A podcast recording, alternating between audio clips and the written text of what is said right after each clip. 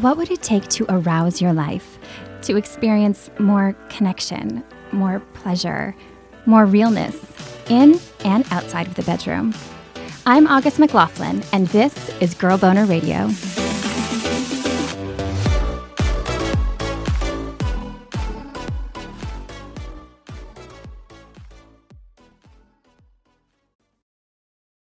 Dr. Tim Seelig is an Emmy Award winning director and conductor of the San Francisco Gay Men's Chorus and the National LGBTQ Center for the Arts. He's also an activist, teacher, speaker, and author. And for the first 35 years of his life, virtually none of that would have seemed possible, largely because he was a gay man living as a straight one. Tim wrote a wonderful book about his life called Tale of Two Tims Big Ol' Baptist, Big Ol' Gay, which chronicles his rise to success as university professor, opera singer, father, husband, and Southern Baptist music minister to a congregation of 22,000 members before being outed and losing everything. I was honored to speak with him, and I'm excited to share his voice and story with you today. Later in the show, we will hear from Dr. Megan Fleming with her thoughts for a listener who wants to create a spicy care package for a friend who could really use some support. Speaking of spicy packages, you can find all sorts of fun and steamy goods at The Pleasure Chest, the adult store with locations in Chicago, New York, and Los Angeles, has been celebrating inclusivity and pleasure for decades.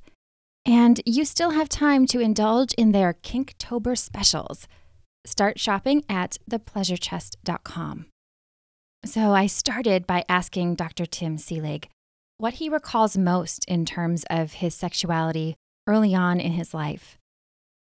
Wow, when you ask that question, you know, just all kinds of pictures pass through your mind. Goodness gracious.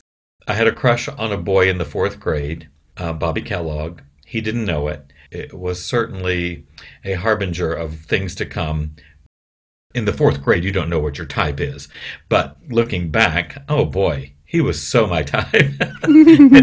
and considering the fact that I didn't come out for the next, mm, what, 25 years, that said a lot. I love talking about your first crush on TV because, you know, looking back at that as well, you're like, oh, duh. Your listeners are not going to be old enough to, to know this, but mine was Bonanza because Bonanza had four male leads, and really they were one of each type. There was a daddy, and there was a bear. I'd be hard pressed to have to pick one, but if I did, it was Hoss Cartwright, which added to my penchant for liking big, burly bear men. I just laugh so much about uh, the fact that most of us put a poster of Farrah Fawcett on the wall, and our parents were thrilled because they were like, "Hey, it's a girl," and we really just wanted the hair. If I had those feathered wings, oh man, I could flick my head around Throughout all of those years, Tim didn't fully realize he was gay. The world around him wouldn't really allow him to. He told me that he dabbled a little bit with his desires in his teens, but that didn't go well.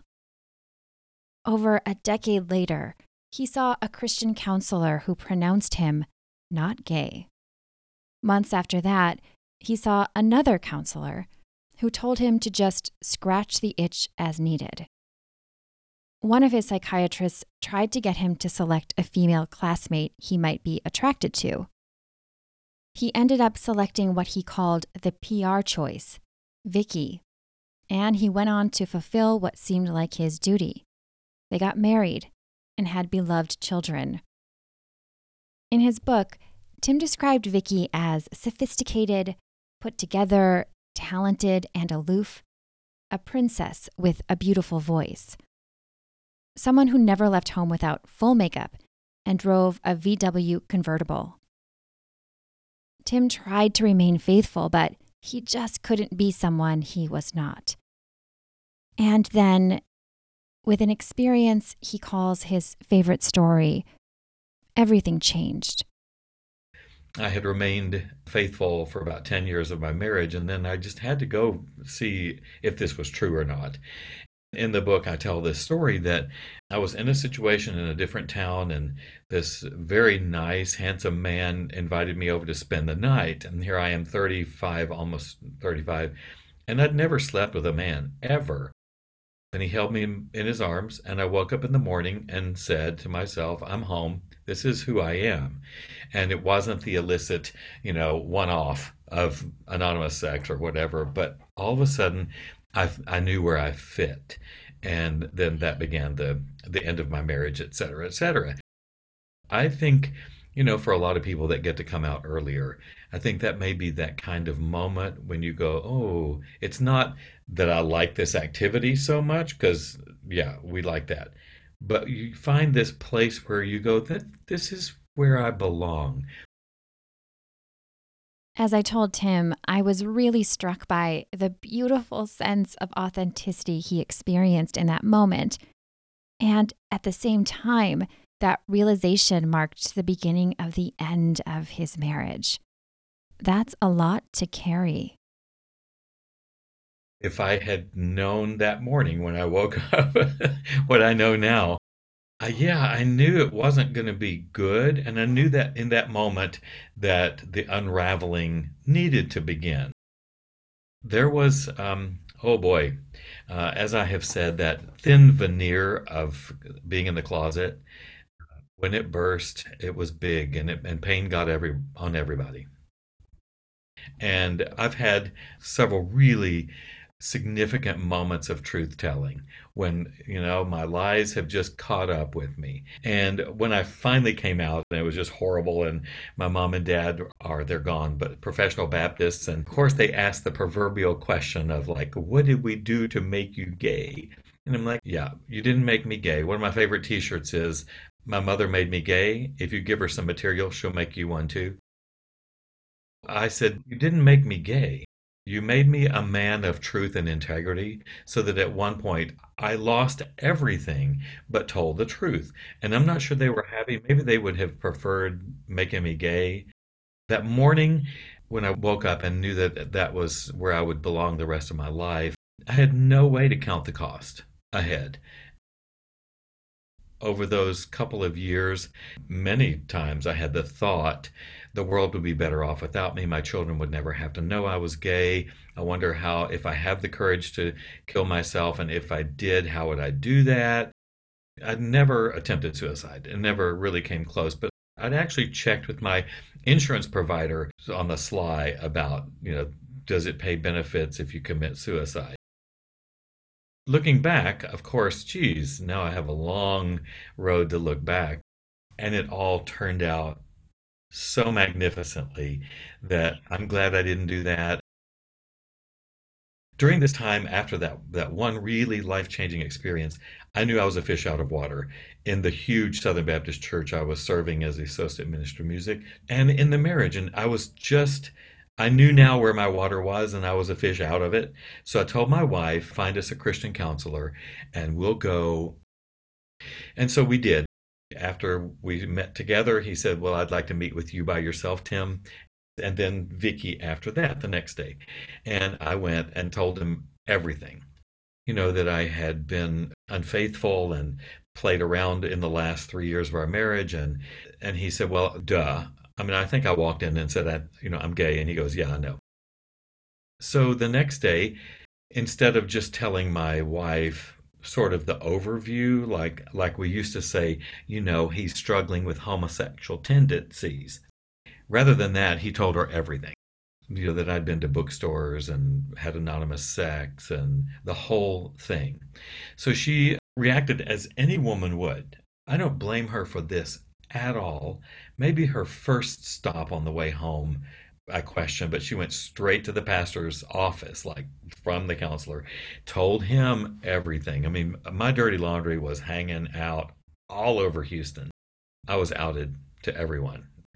There is some good news to that. the whole band aid ripped off. And I can tell you that uh, from experience now, uh, for 35 years, I've been waving my arms at gay people as a choir director of the gays. I watch these people who rip the band aid off slowly and tell just their close circle of friends who we know are going to tell their close circle of friends, but then you don't know if the family down the road knows. And that fear, that sense of foreboding of, oh my gosh, who knows and who doesn't know, is sometimes debilitating. That living a lie and fear. And so I didn't have that. I just got ripped, the whole thing ripped off. When that band aid came off, Tim was given a choice. He could accept the steps required by the church or resign. Those steps included quote unquote reparative therapy to fix his gayness, sharing the names of any other homosexual people he knew or suspected were gay in the church, standing before the congregation to be accused and asking for their forgiveness, and ending his friendship with a female accompanist who was said to have aided and abetted him. He described the prospect of ending that friendship as the one he felt most hurt by and the least willing to do. So he moved out of his home and into a motel, where he had a new sense of peace. In his book, he wrote The emotional house of cards came tumbling down. I was alone, without resources or the knowledge of how to get any adrift. Yet, I had left the pastor's office with a few things he nor anyone else could take away truth. Ten months after being fully outed, Tim took a job conducting the Turtle Creek Chorale, a gay men's chorus in Dallas. The pay wasn't good at all, and he planned to stay for only a year. Instead, he stayed for 20. Tim was loud and proud about his gayness now, and his parents had opinions about this. My mom and dad asked, as Southern Baptists, why do you have to keep telling people that you're gay? Why do you have to just tell that? Why can't you just be a choir director of some men's? You'll love this. I say, so mom and dad, what's the most important day in your life? What is the one day that's the most important. And you might think they might say, you know, like, well, when you were born, which of course I would think they would answer, but they didn't, or the day they married. No, didn't answer that. The most important day in their life was the day that they accepted Jesus Christ as their Lord and Savior. Because from that day forward, everything is different. I say to my Southern Baptist professional parents, exactly. And you talk about it all the time, don't you? Yes, no, we live it. We don't just talk about it. And I'm like, well, on October 14th, 1986, when I came out, everything after that day has been different. Everything for me is new. It looks new. It feels new, just like your salvation experience. So my coming out is just like your salvation experience. How do you think that went over? Oh my goodness. Probably not the way I'm feeling it, where I'm like, that is a perfect analogy because it is salvation, freedom, salvation. I got reborn on that day, and oh, they don't like it. Oh, no, no, no, they don't like that. But it's a good one, isn't it? Some of Tim's family did eventually come around. His brother, well, that was another story. My brother, who's a Baptist preacher, was a Baptist preacher, disowned me three times in front of big Baptist churches. It was awesome. Mom and dad had now this uber gay, and then they had this uber conservative preacher for kids. He was the problem all through this, more than I was. But mom and dad, they said to me and to their friends, if we are going to believe that God is omnipotent, all powerful. He can change Tim. If God wants Tim to be straight, he can do that. So we're going to put our belief in God. How about that for a concept? The silence and ignorance around gay people's existence that was especially prevalent early in Tim's journey extended into healthcare as well. Early on in the AIDS crisis, many church communities denied the disease's existence, in some ways to avoid admitting anyone was gay. Instead, they said young men were dying of natural causes or even cancer instead. Tim told me that he has lived through two pandemics the AIDS crisis and the ongoing one we're experiencing now with COVID 19. He's also conducted gay choirs during both pandemics. A year before taking that first conducting job, Tim had no idea gay choruses even existed, much less the impact those experiences would turn out to be. At his first rehearsal, he realized something that would help birth his activism. I mean, I had come out of huge Baptist churches and huge choirs of Baptist people. And I laughingly say that on any given Sunday morning, if Wanda Jean's hair wasn't high enough, she just wouldn't come to church. I mean, like, okay, no, it's too humid. I'm not going. And and here I came to the, my first rehearsal of a gay men's chorus in 1987, and on the front row was a young man covered in sores. And it completely freaked me out because I didn't know what it was. I knew no one up to that point who had AIDS. And I was in the Baptist church, and I'm sure there were, but again, they had, you know, they died of natural causes. So our break in rehearsal, I went over and asked one of the men that I knew, what is that? And he looked at me like, okay, you are ignorant. That's KS, Kaposi sarcoma. And he is covered with sores from AIDS. Freaked out still. I was like, what is he doing at rehearsal? And he looked at me again and said, This is keeping him alive. He is staying alive with the hope that he can come to another rehearsal. It's all he's doing. And it was a huge shift change for me about the importance of music in our lives and the healing power of music that I had not learned in the church. I changed, yeah, I changed that night.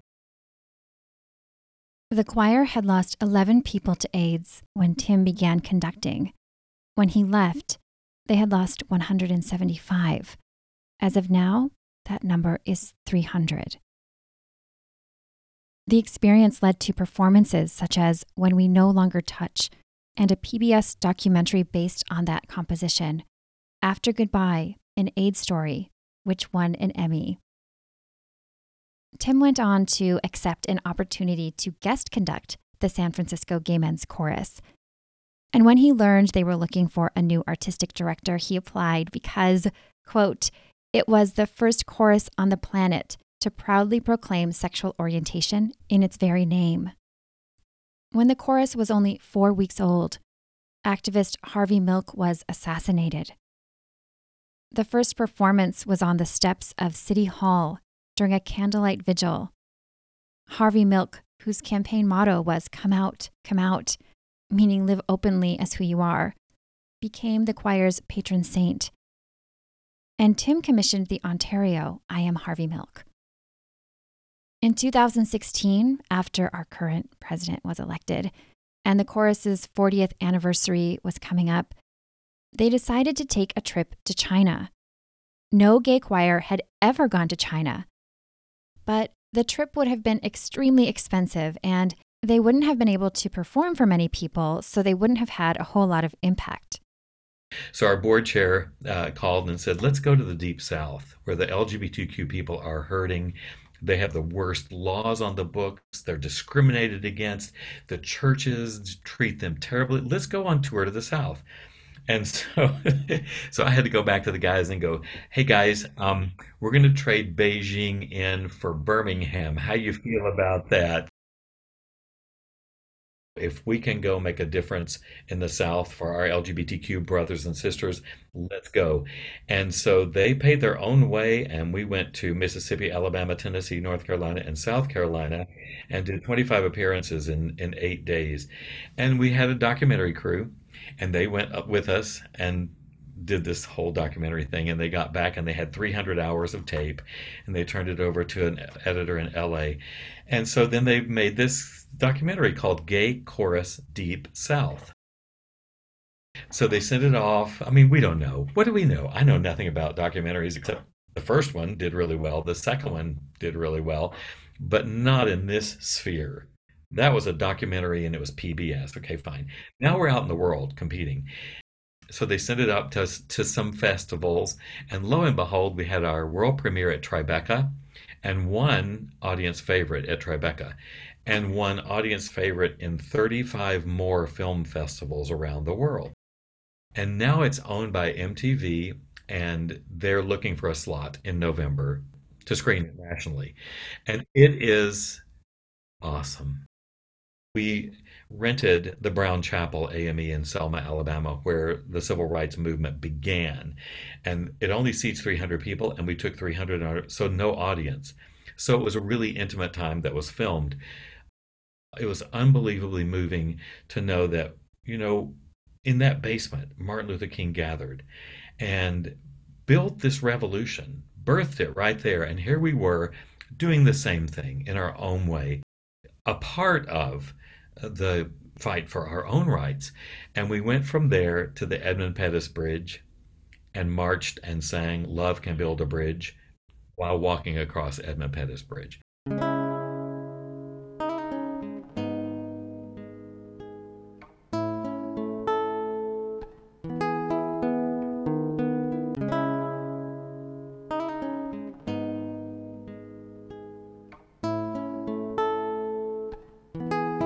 The best scenes of all is we're in the Brown AME chapel and had our time of just crying, trying to sing and crying and then trying to sing. And then we had four speakers at that service, all of whom had been at the 1965 uh, march across. It was. Wow. Yeah. And we walked out and there were three people protesting. And one girl, it's delicious the film crew went over and interviewed her, and she was well, you know what? I think you know once I thought I was a lesbian, or I and I never acted out on it, but I think you know I really like girls. But then I married him and pointed to this poor guy. so she's trying to protest, but she's like, but I no, yeah, no, okay, maybe. Yeah, on some level, it feels like that's why she was there, right? Like she was. I need someone else to tell me this for me, someone else to embrace this. Yeah, her her sign said repent, and it probably meant help. Tim has had some really meaningful, sort of full circle experiences in his own life, too. Early in our conversation, I told him that someone coming out to me as gay when I was a kid immediately showed me that there is not a thing wrong with gayness. He had an experience like that, too, at the time, he was told that his Jewish friend Alan would go to hell, something that made little sense to him. Even so, he tried to do his good Christian duty and help him find the Lord and get saved. 25 years later, Tim went to see Alan. We parted at 18 with my You Need to Get Jesus, and um, and asking him, you know, I think you have a Jesus shaped hole in your heart, and um, he went off to medical school, and I went off to be an opera singer, and then I came out and came back to Dallas, Texas, where I was conducting the gay men's chorus, and as soon as I got there, I said I need a doctor, and my friend said, well, my my doctor's great. His name is Alan Hamill, and I all the blood rushed out of my face. I actually began to cry because I'm like, You've got to be kidding. That I left at 18 and now I'm 36. So 18 years later, I didn't know if he would take me as a patient at all. I wouldn't if I if I had been him, but I called and made an appointment, and I came in and and uh, they put me in the waiting room, and I was sweating like a whore in church. You know how will you do that anyway in the waiting room because you're like not knowing where they're going to prod. Yeah. But Anyway, I was just sweating, and I heard the rustle on the door of him pulling out the papers, and he walked in, and I hadn't seen him in 18 years, and he put the chart down and opened his arms. Yeah, I get chill bumps today um, because, you know, here was this beautiful Jewish man doing what Christians are supposed to do. Hello. Right. Yes. Opening our arms and being loving and accepting. And it's interesting that these tenets of love your neighbor, tell the truth, kind of take lower rank than this other idea of having to look and behave a certain way sexually. Yeah, and make them be what you want them to be when that's just stupid. Increasingly over the years, Tim's parents embraced not only his gayness and his pride about his identity, but his work and advocacy. All of this has been music and mission, or activism has been a huge part of my whole life. And toward the end of their lives, they absolutely said, with no question, You're a minister. Your ministry, and my mom said, Your ministry now is greater than it could have ever been in the church. Yeah, right up to dad's passing, he caught on the activist just a little bit and found a, a way to do that. I I'm so grateful for that for that journey.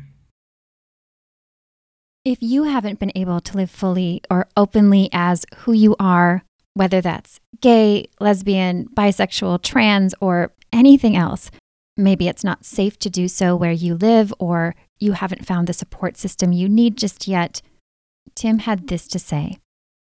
In that setting, because I was there, oh boy, was I there, when you think you're the only one. You're sitting there listening to this podcast or you're on YouTube and you're yearning to be a part of something like that. This was part of the discussion through the South of, yeah, we look over at San Francisco and think, oh my gosh, I wish I could be there. But there are a lot of circumstances that don't allow for that.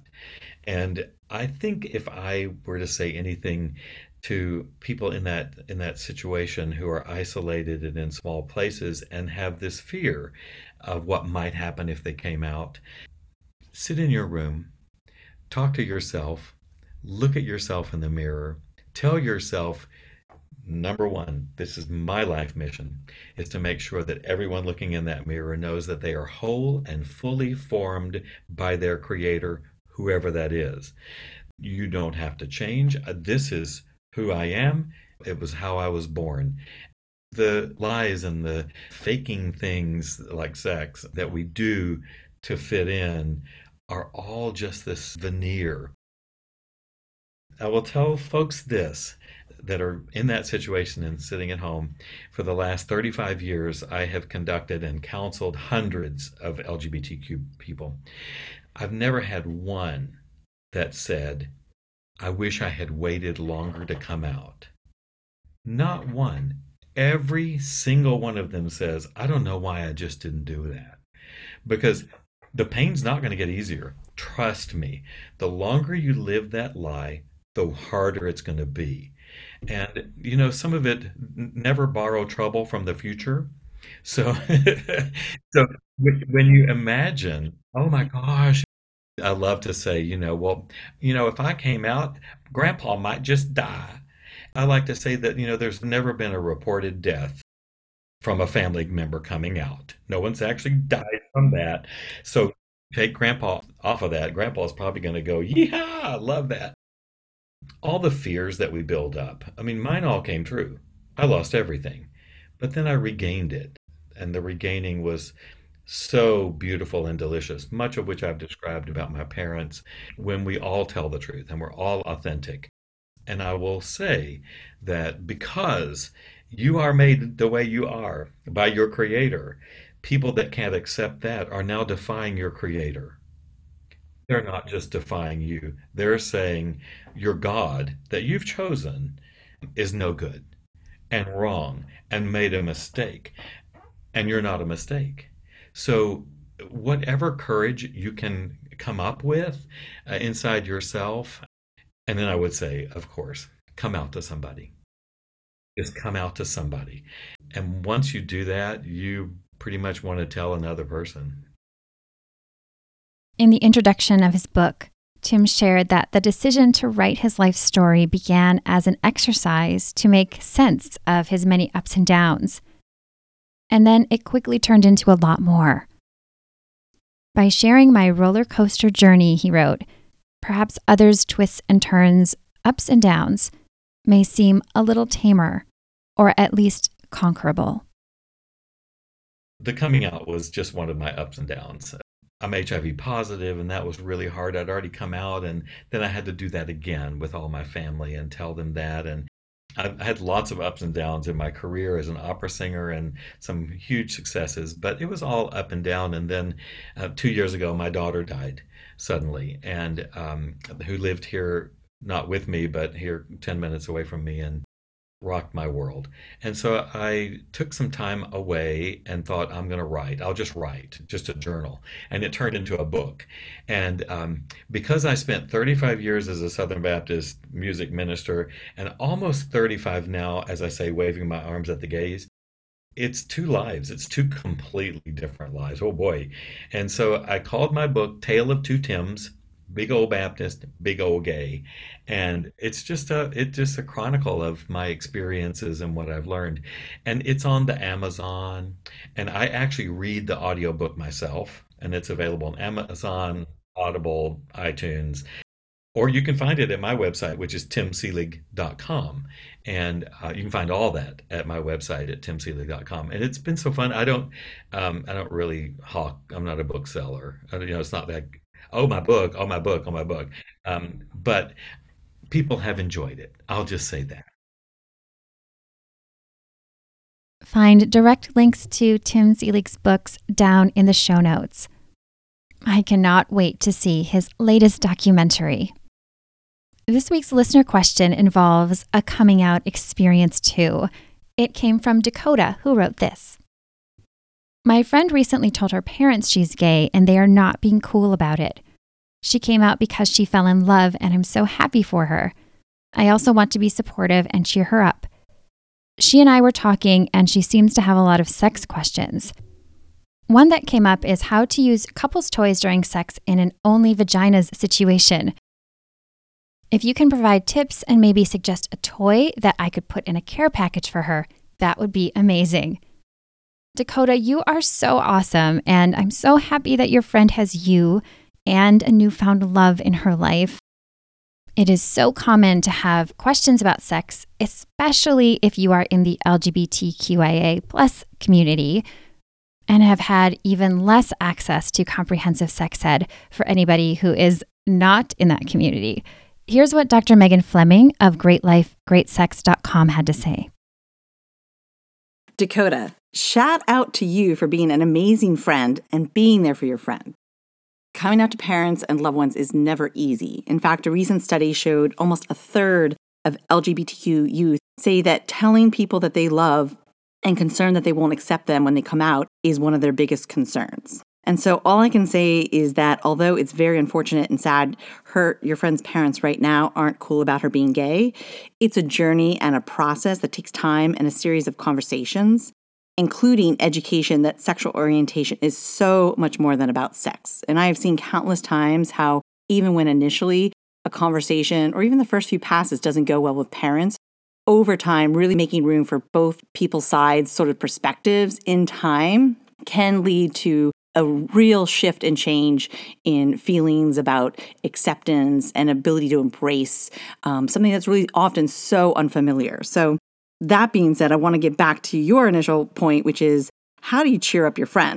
All I can say is there's some really great sex toys out there, and although they often can be used for any sexual orientation, some women absolutely prefer those that are sort of less phallic in nature. And there's a company in particular I love called Wet for Her, which is a company designed by lesbians for lesbians. And so, one thing that's kind of hot right now is the strapless strap on dildo, because it can be used either way. So, if you're or your friends or her partner's PC muscles aren't giving them the control they desire, they can wear their favorite dildo with a harness. And so, two models I recommend one is called the Double Dildo 4, and it has the longer shaft and kind of boasts the Wet for Her signature double digit fingers. It also includes a five speed USB rechargeable bullet vibe, so all parties can enjoy the vibrations. And the small bulb end provides a snug fit to the wearer who can activate their own PC muscles grips to keep it in action. And as I said, if the muscles aren't there, you always got the strap on. The second model I recommend is called the Double Dildo Union, and it has even greater versatility than its predecessor, the four that I just mentioned. The smooth silicone covers a flexible copper wire that allows the shaft to be bent into almost any shape. How hot is that? And this opens the door to new positions and a deeper range of pleasure for both solo and couple play. The Union comes with a five speed USB rechargeable bullet vibrator for more stimulating, vibing action. I also recommend the Dame Fin. This is a small finger vibe, so your friend can give or receive extra clitoral stimulation with one hand while using the other hand. The other hand is free for all different kinds of stimulation. So everything from G spot to nipple play to use your imagination. What I love about the fin is it has dual sensations and an optional tether, which means it can help steady the toy and it can also be easily removed. And extra bonus, it's waterproof. So the one side is kind of flat and squishy, offering a softer touch, while the other is more firm for direct clitoral stimulation. And this option really allows you to be creative with your routine and play. And so you can wear it on your finger for direct clitoral stimulation, or you can flip it to the back of your hand to allow vibration sort of to travel through all your fingers. Those are sort of my top recommendations. But considering this is a care package, I also want you to think about nipple clamps, lube, and sexy lingerie. I only wish that I could be there to see your friend's face and joy when she opens it. I love those suggestions. Thank you, Dr. Megan. All of those toys sound super fun. Another thing to keep in mind is that all sex toys can become couple sex toys. Dakota, you and your friend are so right that most toys labeled couples toys are designed for a penis and clitoris combo, but you can have fun playing with toys for one person together, or two toys, or one for each of a pair, which I highly recommend. If you have a question for me or Dr. Megan, please feel free to reach out. For monthly extras from me by email, sign up at girlboner.org or at the link in the show notes. And if you enjoyed the episode, I would so appreciate a rating or review. Thank you so much for listening and have a beautiful Girl Boner Embracing Week.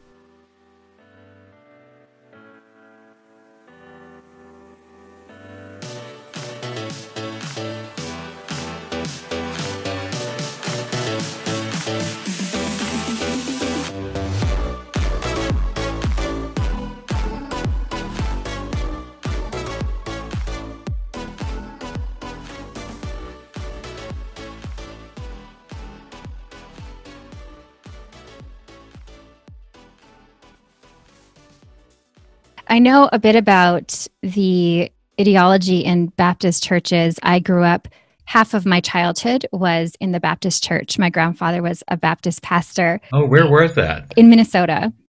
But that's northern. That's like, you know, one, is it called one meal or jello cake? I can't remember. I mean, you have, well, you have different food. Oh, oh, you're literally asking about the food. Yes, yes. Oh my gosh, food was big, but very Swedish. The casseroles up where you are, not the same. We have hot dish. Hot dish, not one dish. Hot, hot dish, dish. Yeah. yeah. And my first time to ever taste um, Jello cake was in also in the north.